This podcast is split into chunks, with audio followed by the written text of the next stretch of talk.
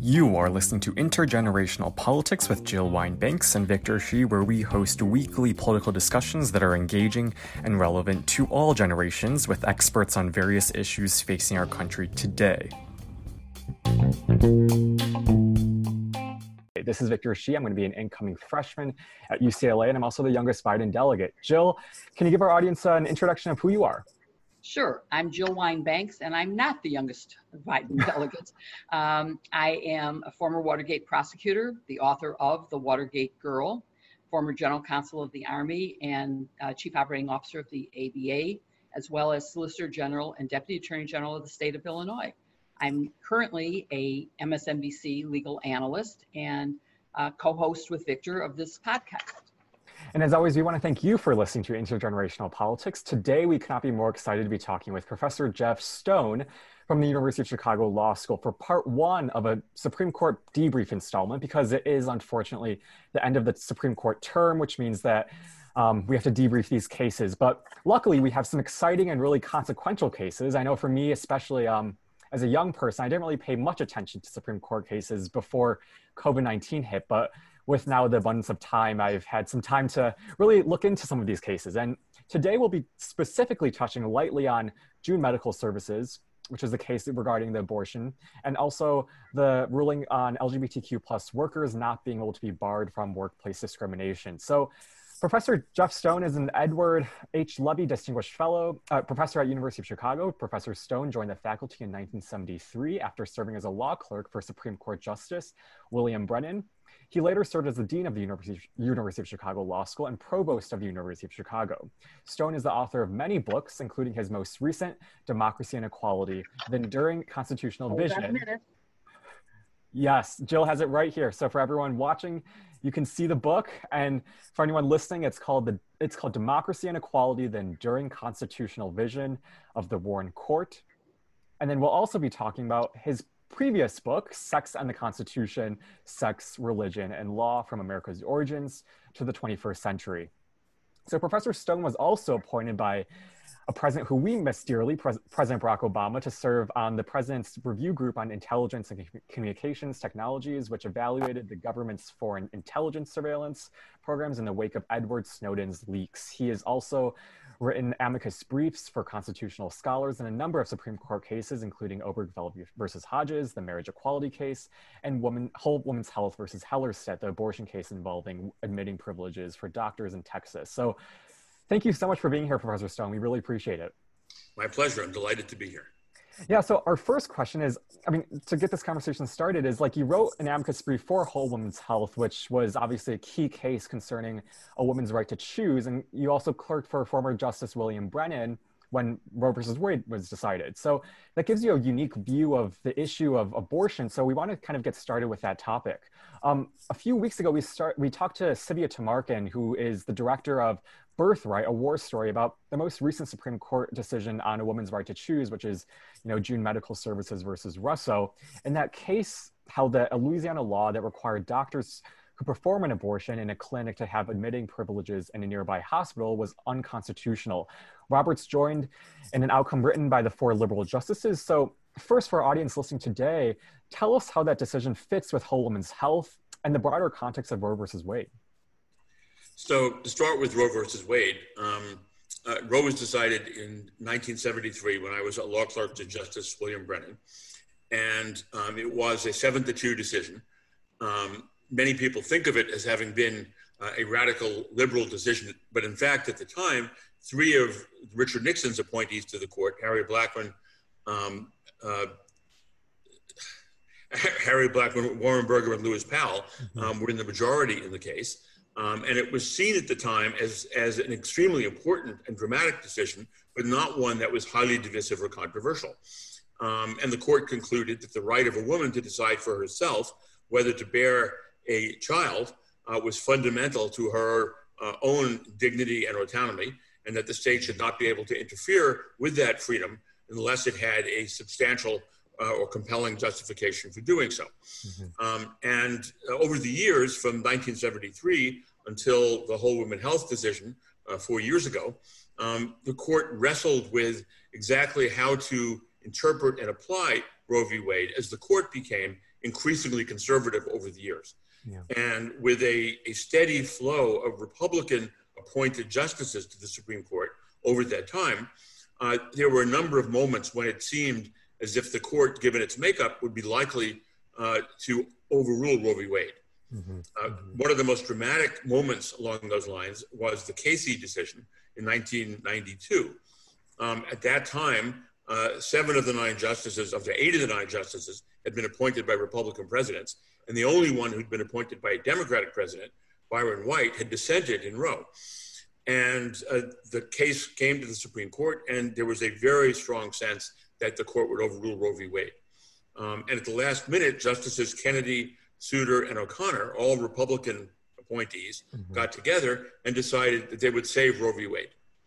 And they redesigned much of what the court had determined in Roe about the circumstances in which uh, the state can regulate abortion, but basically concluded that the government cannot regulate a woman's right to choose unless the um, uh, unless the government has a sufficiently strong justification mm-hmm. that the restriction is not an undue burden on the woman's right. Right. right. And over the years since then, the court has wrestled with what is an undue burden. So in Hellerstedt, decided four years ago, Whole Woman's Health decided four years ago, um, the question basically was whether the state could have a law that said that any doctor performing an abortion had to have admitting privileges in a hospital within 30, I think it was 30 miles uh, of the, where the hospital, where the, the, the, uh, the abortion took place. Mm-hmm. And the argument of the state was this was not an undue burden on the, on the woman. Um, you just go to a doctor who has admitting privileges within 30 miles of, of a hospital and no problem.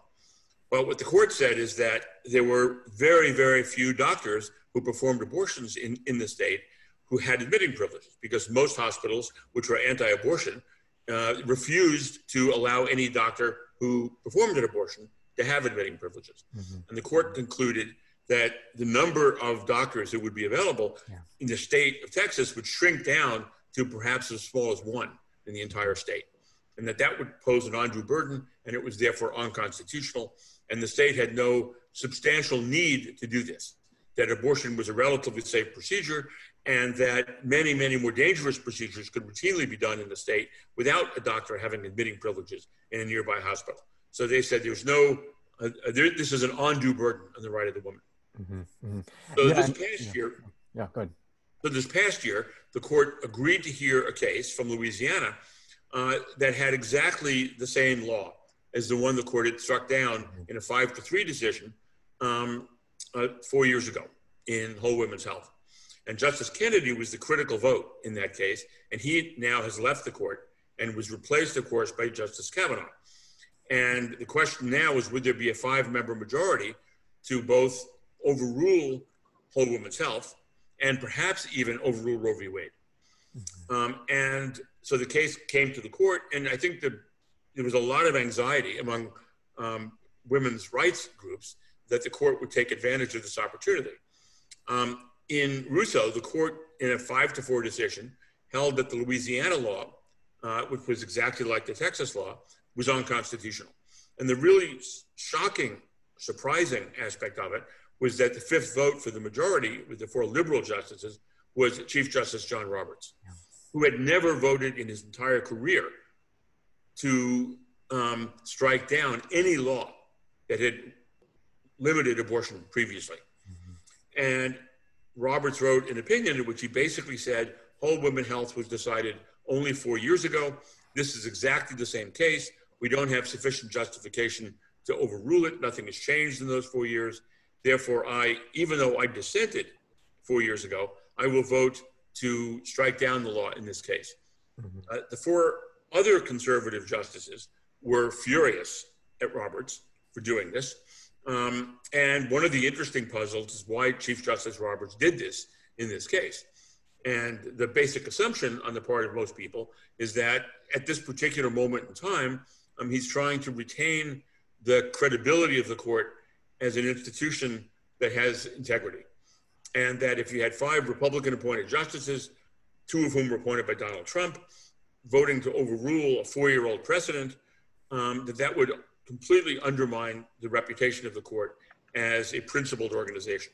Remember, he had said there are no Obama judges, there's no Trump judges. Yeah. Well, if they had voted 5 4 with the five conservative justices on one side and the four liberal justices on the other, it would have undermined completely his defense of, of the court as a, a principled institution. Mm-hmm. So it was a very important and interesting decision.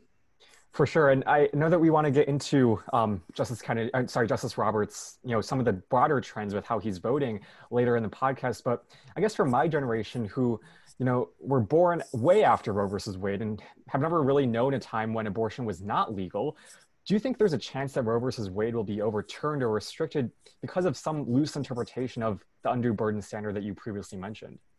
So first, just a little bit of, of history to put it in context. Mm-hmm. Abortion was legal in Western culture from the time of the ancient Greeks through the Romans, through the Middle Ages, through the uh, founding of the American Republic, um, at the time the Constitution was adopted, and into the 19th century. It was legal, it was common, um, and in a world where contraception was not very effective, abortion was a routine method of attempting to maintain control over family size and over whether to have a child. And it was not seen as particularly controversial through all of that period. It was only in the mid 19th century that um, evangelicals began seeking to make a political movement that turned this around. And in the United States, abortion for the first time began to become illegal uh, in the late 19th century. Mm-hmm. And it was then illegal throughout until Roe v. Wade in, in almost every state. Um, nonetheless, women were having roughly a million illegal abortions a year now in that period. And it's important for people to think about abortion to know what it meant to have an illegal abortion.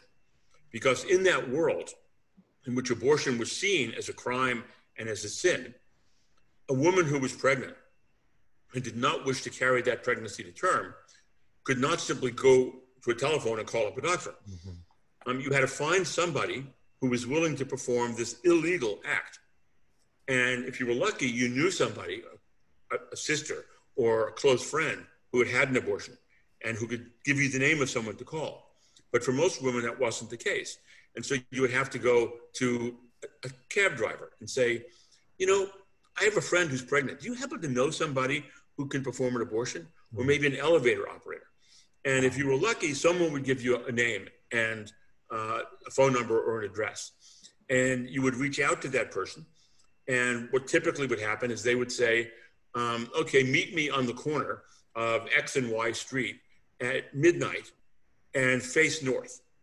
And not knowing who, who was there, the woman would go there alone and they'd stand on the corner and someone would come up behind her and blindfold her because this was a crime. Wow. And they would put her in the back seat of a car and drive her to an undisclosed location. Mm-hmm and they would take her into maybe a hotel room or maybe just a back alley. And someone who she could not know who it was, didn't know if they were trained, would then perform an abortion, which hopefully worked out okay, but often did not. Mm-hmm. Um, and this was the world of horror that women lived in before Roe v. Wade. And it was when the justices came to appreciate that, as they were deliberating on Roe v. Wade, that they recognized that this was utterly unacceptable in a free society dedicated to the rights of individuals to control their own destinies. And that's what led the court to reach the decision that it reached in Roe v. Wade. Now, as I said, your question was about the undue burden standard. So in Roe v. Wade, what the court said um, was that there a trimester approach. In the first three months, the court said a woman has a right to have an abortion without any regulation by the state. It's a simple, safe procedure, and the state has no need or interest in getting involved in it whatsoever. Yeah. In the second trimester, there could be health complications. And abortion in the second trimester, like getting your tonsils out, can have complications. And the state can put reasonable um, conditions on the circumstances in which a woman could get an abortion, uh, perhaps requiring a doctor to perform it in the second trimester but they had to be reasonable and serve a substantial interest. And then in the third trimester, the court held once the fetus is viable, the state could prohibit the abortion unless the abortion was necessary to protect the health or life of the woman, in which case they had to allow the abortion. Uh, in Casey, the court adopted the undue burden standard. It got rid of the trimester approach, and it said the, the central standard in all situations is whether the prohibition or the regulation or the restriction or the requirement, whatever law the state has passed, um, poses an undue burden on the freedom of the woman, which was a very vague and open-ended standard. And that was the standard, um, uh, well, technically up until today, it remains the standard. Um, we now have five justices on the court who unequivocally mm-hmm. reject Roe v. Wade. No question about that. And the issue is whether they will follow the precedent mm-hmm. and allow Roe v. Wade to continue. Overruling Roe v. Wade would be a very big deal politically for the court, both positively and negatively, depending on what your views are. And um, I don't doubt that there are four justices who would vote to overrule Roe v. Wade. Mm-hmm. I don't know what Justice Roberts, Chief Justice Roberts, will do. Um, I know that he believes Roe is fundamentally wrong. No question about that. He, he leaves no doubt about that. But I also think he worries about the court being seen as overly political. And so my guess is that he will take a couple of years at least to get to the point of overruling Roe. But I would guess that if these five justices are still on the court in five years, that Roe v. Wade will have been overruled between now and then. Mm-hmm. And what that will mean for women is that in some states, um, the state law will allow abortion and they will not be affected. But in most states, in a majority of states, abortion will be illegal again. And wealthy women in those states will be able to travel to a state where it's legal and have an abortion. But poor women in those states will not be able to do that. And they will be back in the world of the back alley. And that is truly tragic for our yeah. society definitely. And Jill, I'll let you take the conversation from here and talk about Jeff's new book as well as the LGBTQ decision. Right, but before I do that, because listening to this was very fascinating to me, um, a, couple of points I want to make is a, a, woman who grew up during a time when abortion could be deadly um, and gaining the right to protect myself uh, and all other women. Uh, I can't stress enough the importance and that it's time for Victor's generation to take over this fight and to make sure that it stays legal at the state level if mm-hmm. indeed it gets mm-hmm. abolished at the federal level. Right. Uh, so I'm, I'm relying on Victor and his peers to make sure we continue it. But uh, two other things. One is in our conversation with Civia Tamarkin about uh, abortion, she was um, felt that this was not as strong a decision and that there were a lot of ways to evade it. One, of course, is by loosening the definition of what is an undue um, burden. And that's up to the court to say, you know, what what is too much of a burden yeah. and that it it can not outweigh the state interest. Um, so that's one thing. And she said, you know, nowadays when Victor's generation assumes that they can just call up a doctor and get a pill, um, that that would be fine. But she pointed out, and I wonder if you could just comment if you think this is correct, she felt that it was possible that in states that bar abortion, that they would also bar self-induced abortion, that they might have a rule that says you have to have a doctor, you have to do something, or just simply outlaw the pill ingestion and make it a crime to take the pill in that state. Do you think that's a um, possibility? I think there are two ways in which the court, there, there, are many ways in which the court can address this. Um, one of them is to say that Roe v. Wade is wrong. The woman has no right to terminate a pregnancy under the Constitution. If a state wants to regulate that, it can regulate it, period. And it's none of our business. And so, yes, I think states could do that, and that they would regard there to be no constitutional right.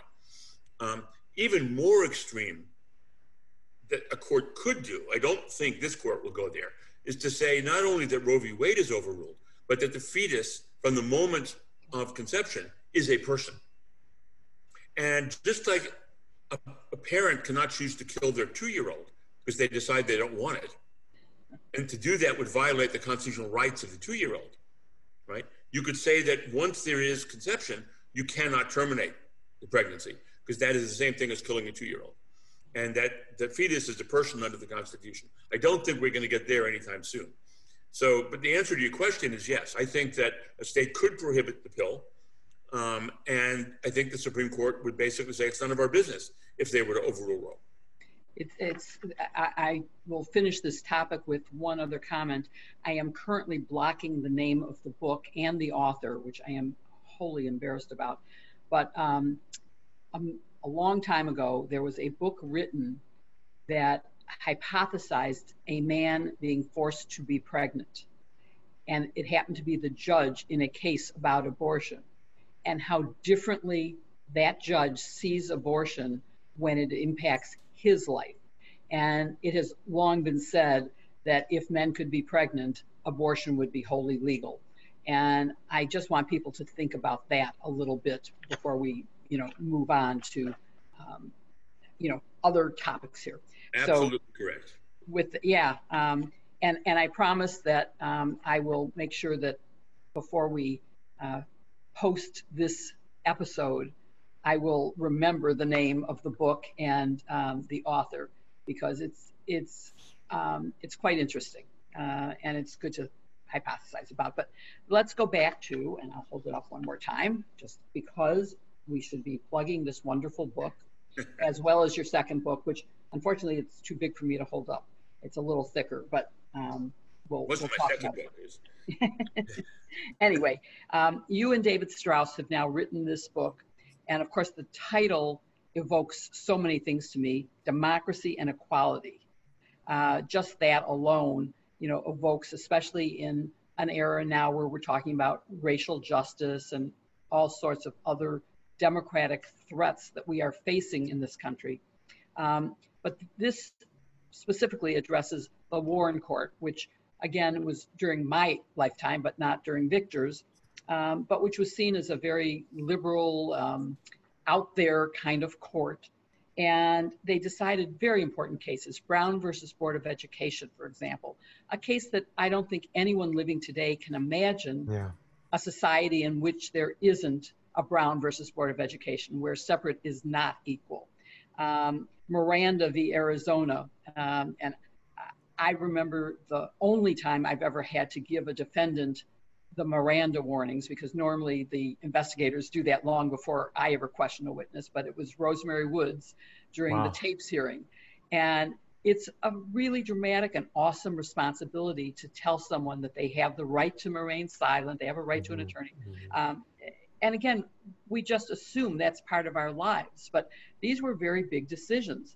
Um, and I think there are so many things that are part of the legacy of the Warren Court um, that may impact on how the Roberts Court continues its its or creates its own legacy. Um, so if you could talk about that, and and particularly if you can relate any of this to Black, Lives Matter, um, to racial justice, to the issues that we're facing now, and and maybe even mail-in ballots, uh, which is definitely a subject that concerns me greatly is that the court, I don't feel secure that they will protect the right of every citizen to vote and not to endanger their own life, their own health by going to a polling place during a time of a pandemic.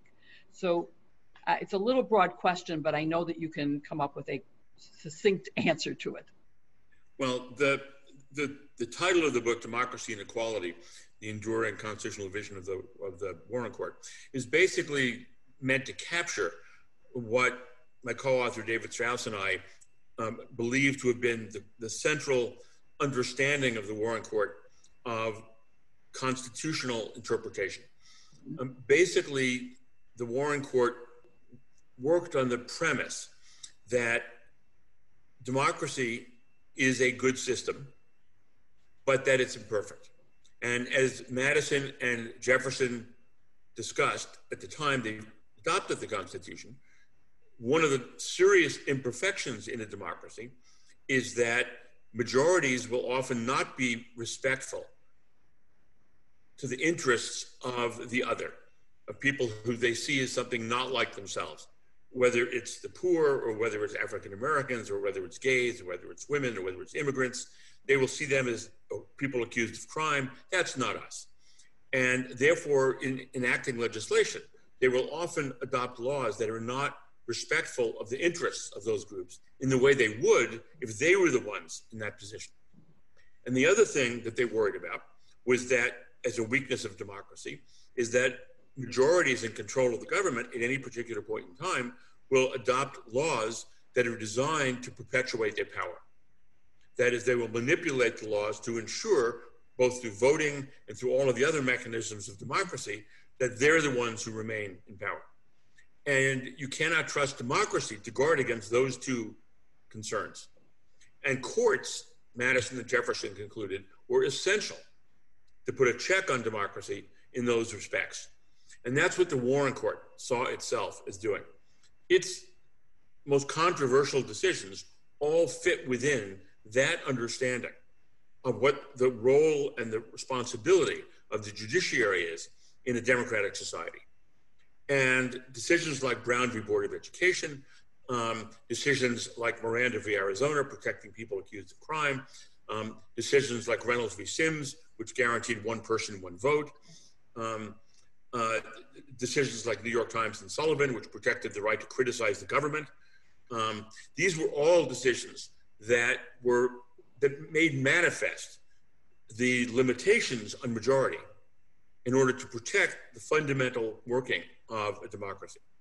So, in the current era, the Warren Court, if it were in place today, would be very much engaged with issues posed by the Black Lives Matter movement both in terms of freedom of speech and freedom to protest on the one side, on the rights of minorities, African Americans and Hispanics and immigrants and so on, uh, on the other side, um, protecting those rights, and of course, protecting the right to vote, uh, which is essential to democracy and where we cannot trust those people in control to, to limit the participation of the government to them.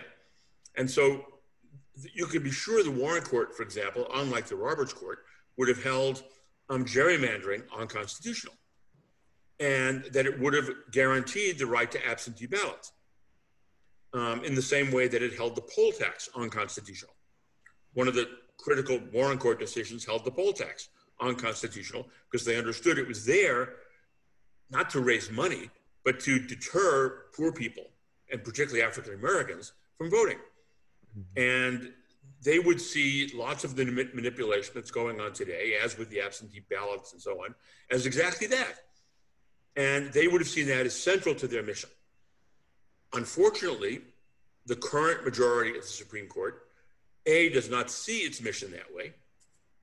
And B, I, I hate saying this, but I think that they would be much more attentive to those issues if they were disadvantageous to their side of the political world. But because they see gerrymandering benefits Republicans nationally. So what the hell? Let it happen. I mean, that's a terrible criticism of the, of the court. But I honestly am certain it's true. Yeah. If gerrymandering were done in a way that disadvantaged Republicans nationally, they would have struck it down. And it's, it's terrifying. It pains me to say that, but I think it's true. Mm-hmm. It's, it's terrifying. And also, I, I, I'm just, Victor, were you even aware that there was a poll tax? I mean, honestly, when you said that, Jeff, I went, oh my God, that was when I was alive and of thinking age. Yeah. And yeah. I, I, even I had forgotten that that was a Southern practice to prevent voting. Right. And we're watching a more modern way of stopping voting now. Um, yeah. And the one person, one vote rule, which the Warren right. Court put in place, was critical because what had happened over time is that as cities grew, people moved from the country into the cities. And so districts, legislative districts for the state legislature and for the Congress, right, suddenly had populations with each with one representative, with 5,000 people in one district and 500,000 people in another. Yeah. And the state legislature, which draws the lines, wasn't going to change the lines right. because they were controlled by the small districts. And so the Supreme Court had to step in and say, no, one person, one vote, districts have to have equal number of people. And the modern equivalent of that is gerrymandering. Mm-hmm. Exactly. Um, and I'm on the board of the Better Government Association, BGA, uh, which one of our big projects was looking at how to do a fair map. And um, it's not easy to actually do a fair map where you don't draw districts that are crazy, but where you have equal representation so that you don't have that disparity in the number of people represented by a representative. Um, and but it's something that's absolutely essential, I believe. Um, and to be clear to, the, to, your audience about what gerrymandering is, is that even if you honored one person, one vote, you draw the line so your party yes. Has the majority, has 51% of the people mm-hmm. in its districts, and the other party has 100% of the people in their districts. So even though the state is 50% one party and 50% the other party, your party has two thirds of the districts. Right. Exactly. And, and the that, cases this year that, that yeah, mm-hmm. the cases this mm-hmm. year that addressed it, the diversity or, or, the, the numbers were really dramatic in terms of mm-hmm. that happening. Yeah. Um, so, yeah. Um, we, and in the Supreme Court, in an opinion by Justice Chief Justice Roberts, in a 5-4 decision um, last year, said, "Well, that's a hard question to solve, and you know, we just don't think we should take it on." Yeah. Um, I mean, you can see that pic- there's a there's this really um, bizarre picture online that shows how weirdly the districts are drawn and um, they're drawn in a way where you can like map out like the whole alphabet so like a through z and the, the districts are drawn like that. So i think that really underscores just one person one vote isn't one person one vote with gerrymandering yeah. Exactly. Exactly. So moving on to your second well actually your earlier book um, which um, i was at a book event where you spoke and uh, have the book and have thoroughly enjoyed it called sex and the constitution which is a provocative title but isn't really exactly meant as provocative as it was um, obviously you did a lot of research for that book mm-hmm. and it raises for me, um, with that background, your commentary on Harris Funeral Home versus the EEOC, which ruled six to three that gay and transgender employees are protected under Title VII um, of the 1964 Civil Rights Act and cannot be fired simply because of their gender identity. Um, and interestingly, Justice Gorsuch, who was President Trump's first appointee, wrote the majority opinion. I'm sure that surprised President Trump and all of his supporters. Um, Justice Alito, on the other hand, completely eviscerated the opinion and mm-hmm. uh, couldn't have disagreed more, more obviously in the rationale. Um, so, could you comment on that decision in this term, but also sort of in general the progress of gay rights and um, LGBTQ well, um, first of all, gay rights, the progress of gay rights in our country in terms of the law and constitutional law in particular has been quite remarkable. Um, and it has been very much the result of the work of the Supreme Court. Um, here, justices like uh, Anthony Kennedy and Sandra Day O'Connor, Republican appointed justices, um, have been critical in, in a series of decisions, almost, almost always 5 4, um, first recognizing that it, it cannot be made criminal to engage in same-sex sex, and then recognizing ultimately that um, gays have a right to marry, which was unimaginable 30 years earlier. Yeah. And this would not have happened in our country, um, certainly not across the country the way it has because of the Constitution, but even in many states, which changed their views partly because of what the court was doing. Um, it's been a revolution and an extraordinarily powerful and, and valuable one for our society. Um, and I, I actually should say, I think that the reason this happened, sadly, was because of AIDS. Because before AIDS, people who were gay kept their homosexuality to themselves. It was seen throughout society as not only a violation of religious beliefs for many Americans, but as weird and and not not moral and not appropriate. And so the vast, vast majority of people who were gay kept that to themselves and were very private about it. Their parents didn't know, their siblings didn't know, their classmates didn't know. Um, for the first 15 years I was a law professor, I only had one openly gay student. Um, and AIDS made that impossible. With AIDS, with literally hundreds of thousands of gay men in particular becoming ill and in many cases dying, they could not keep who they were a secret. And their friends and their siblings and their parents and their employers suddenly realized that this person I've, I've liked, I've respected, I've loved all these years is gay. Hmm. I would never have known that. I would never have thought I could have a friend who was gay or a son who was gay. And suddenly people were forced to come out. And that's what led to this fundamental transformation in our society. Hundreds of thousands of people died, but it made that happen.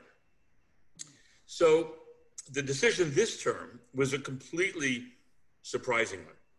The issue in the case is whether Title VII of the Civil Rights Act of 1964, which prohibits employers to discriminate on the basis of race, religion, sex, and similar characteristics, um, prohibited discrimination against people who are LGBTQ. And the statute absolutely did not say that. When the Congress enacted that law, no one intended it to apply to gays and lesbians and transgender people or would ever have imagined in 1964 that it would protect those people. And indeed, in the years since then, many efforts have been made to amend the statute so as to add sexual orientation to the law. And it, it has never passed the Congress. They've never been able to get Congress to amend the statute. The issue in this case was whether the prohibition on discrimination on the basis of sex in employment applies to sexual orientation. And so the question was if an employer fires a gay man, but would not have fired the man if he was not gay, is that a violation of the Civil Rights Act? Justice Gorsuch, who wrote the opinion, is very conservative I have no doubt that he's not very favorable towards homosexuality. And he took the view that the statute has to be ta- interpreted in a purely literal fashion. And his view of literal was if that man was dating a woman, the employer wouldn't care. But if the man was dating a man, he would fire him. That's discrimination based on sex. Right. And therefore, that violates the Civil Rights Act. And in his view, this was a simply literal interpretation of the statute. And Chief Justice Roberts joined the majority, so it was a six to three decision. Um, as Jill noted, Justice Alito and the other two dissenters, Thomas and um, Kavanaugh, went nuts in their dissent. they were just furious. Yeah. How could you possibly interpret this statute, which everybody agrees was never understood to apply to gays, was never meant to apply to gays. No one who adopted it would ever have imagined that. Mm-hmm. This is this is literalism to the extreme and, and to the point of craziness. And I think there's something to that, frankly. Nonetheless, the court this term made this momentous decision that now makes it illegal for employers to discriminate against employees based upon their sexual orientation. And that is an extraordinary decision. And it's not one I think any of us would have expected from Neil Gorsuch and John Roberts. Hmm. Um, and it's to their great credit that they were able to reach that decision. I, I do think it's partly because society has moved in dramatic ways to the mm-hmm. acceptance mm-hmm. of this. But and it may be, as you pointed out, that it's because people now know that they know and like someone who happens to not be um, or, or, happens to be in that community that they never realized. Um, this was an issue we dealt with, um, the Pentagon has dealt with for a long time. Mm-hmm. Uh, you know, first it was this don't ask, don't tell. So you keep it secret, it's okay. And then people started realizing that these were good soldiers. that mm-hmm. Regardless of how they what their gender identity was or their sexual preference was they were doing a good job. And i had one general say to me the best person i have who i could not have my unit effectiveness without is gay. And i can't get rid of that person for that reason. Too valuable to me so I think it, it is society has moved, and the court, of course, has to recognize in some way that a contrary decision might have been very, very uh, badly yeah. received. And going well, back to the case, said about the case that Congress has not changed the statute, and right. that a majority of states do not have laws prohibiting discrimination based on sexual orientation. So although there's been a dramatic change in, in national attitudes, it has not led to federal legislation or to state legislation in a majority of the states. Exactly, exactly. Yeah. So it's it's quite interesting. Um, and so let's just look at, as a sort of a wrap up question um, about Chief Justice Roberts and what his court, how they're behaving. How would you end up defining it if, if you had to define it today? Um, and what would be your prediction for how they will continue to behave as they uh, continue to take on things that really are critical to our success as a democracy, uh, equal justice, the rule of law. Well, I, I, think it's it's a mistake to exaggerate the significance of a couple of decisions where Roberts and Gorsuch, in this case, for example, did something surprising.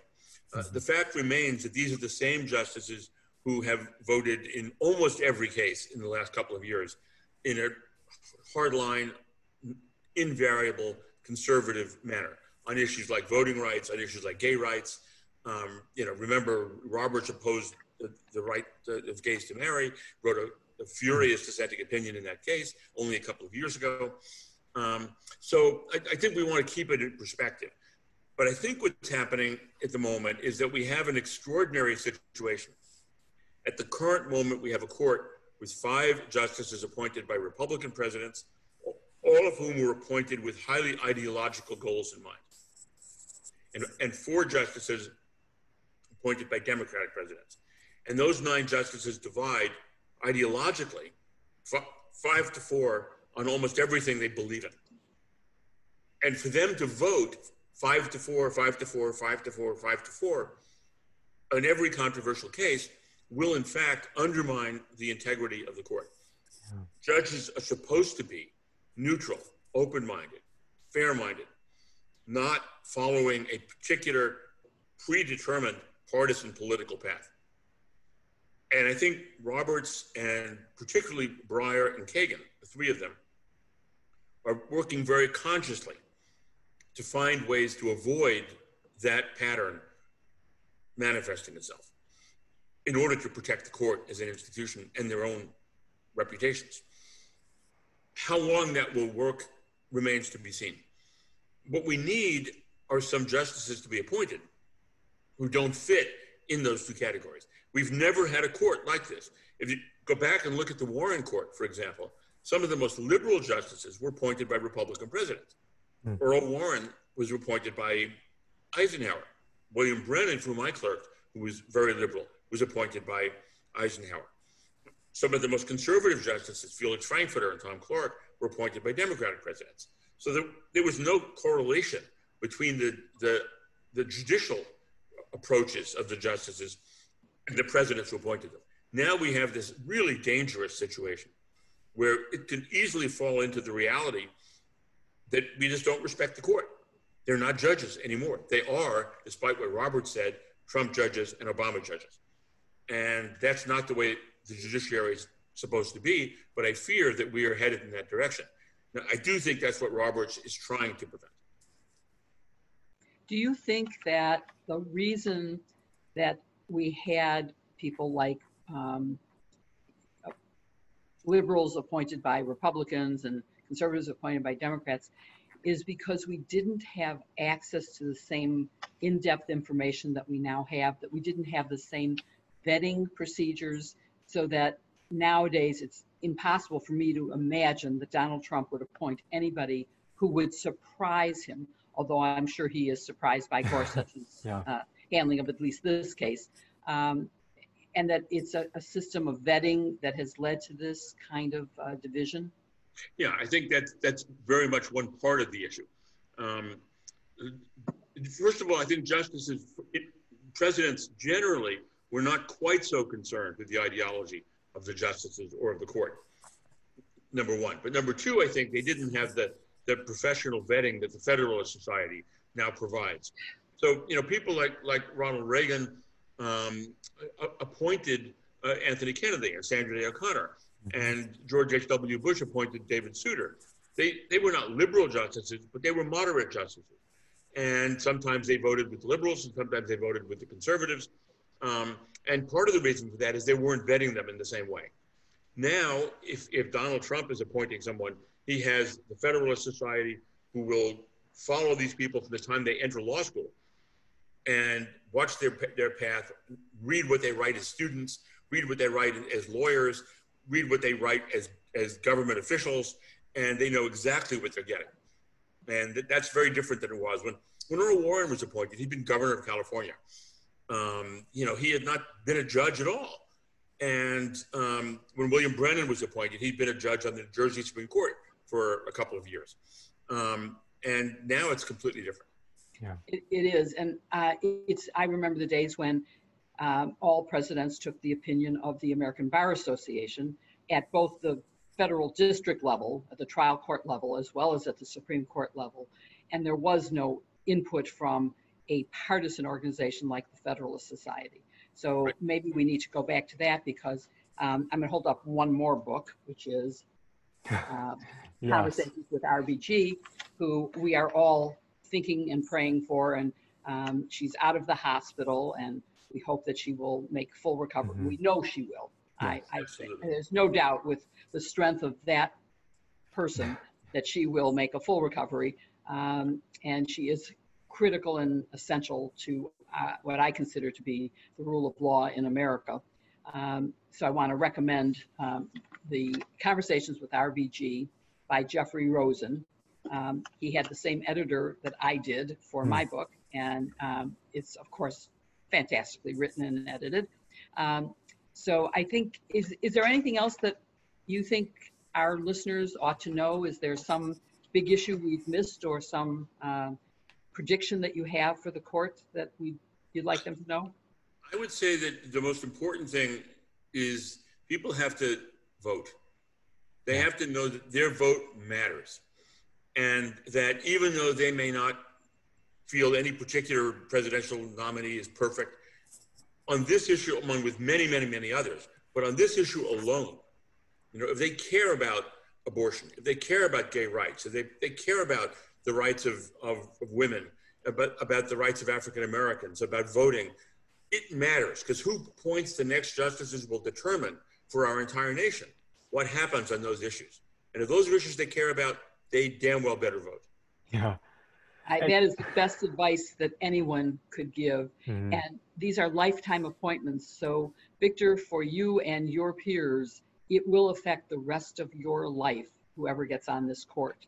Oh, yeah. Uh, and so it's, it's really, really important to have an opinion and to exercise that, whichever way you come out. Not voting is not an option, and not voting may help a candidate who, while you don't like the other one, you dislike even more the one you're not voting for. Mm-hmm. So please get out there and choose. Uh, and it may be that at my age, I can say there is no perfect.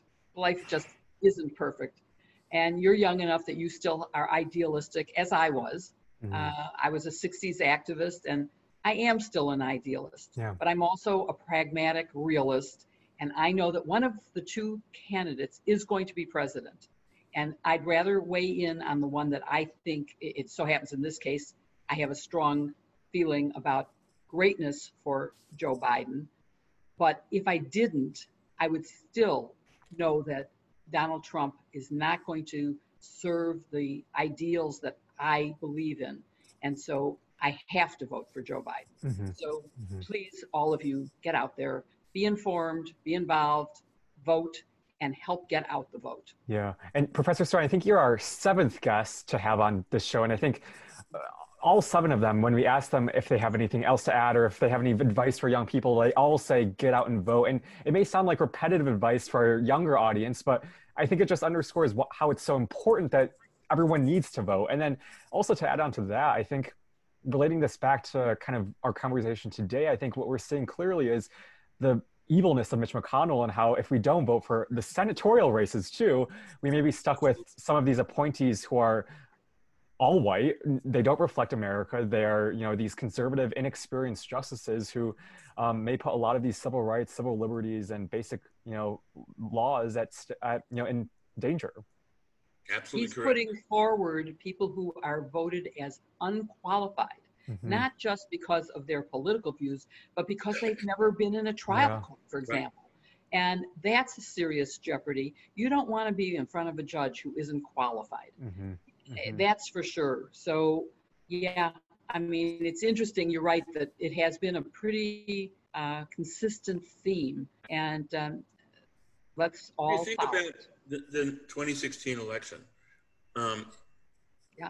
if, if, if people voted who chose not to, and Hillary Clinton had been president, we would not have had Kavanaugh and Right. Gorsuch on the Supreme Court. Yeah.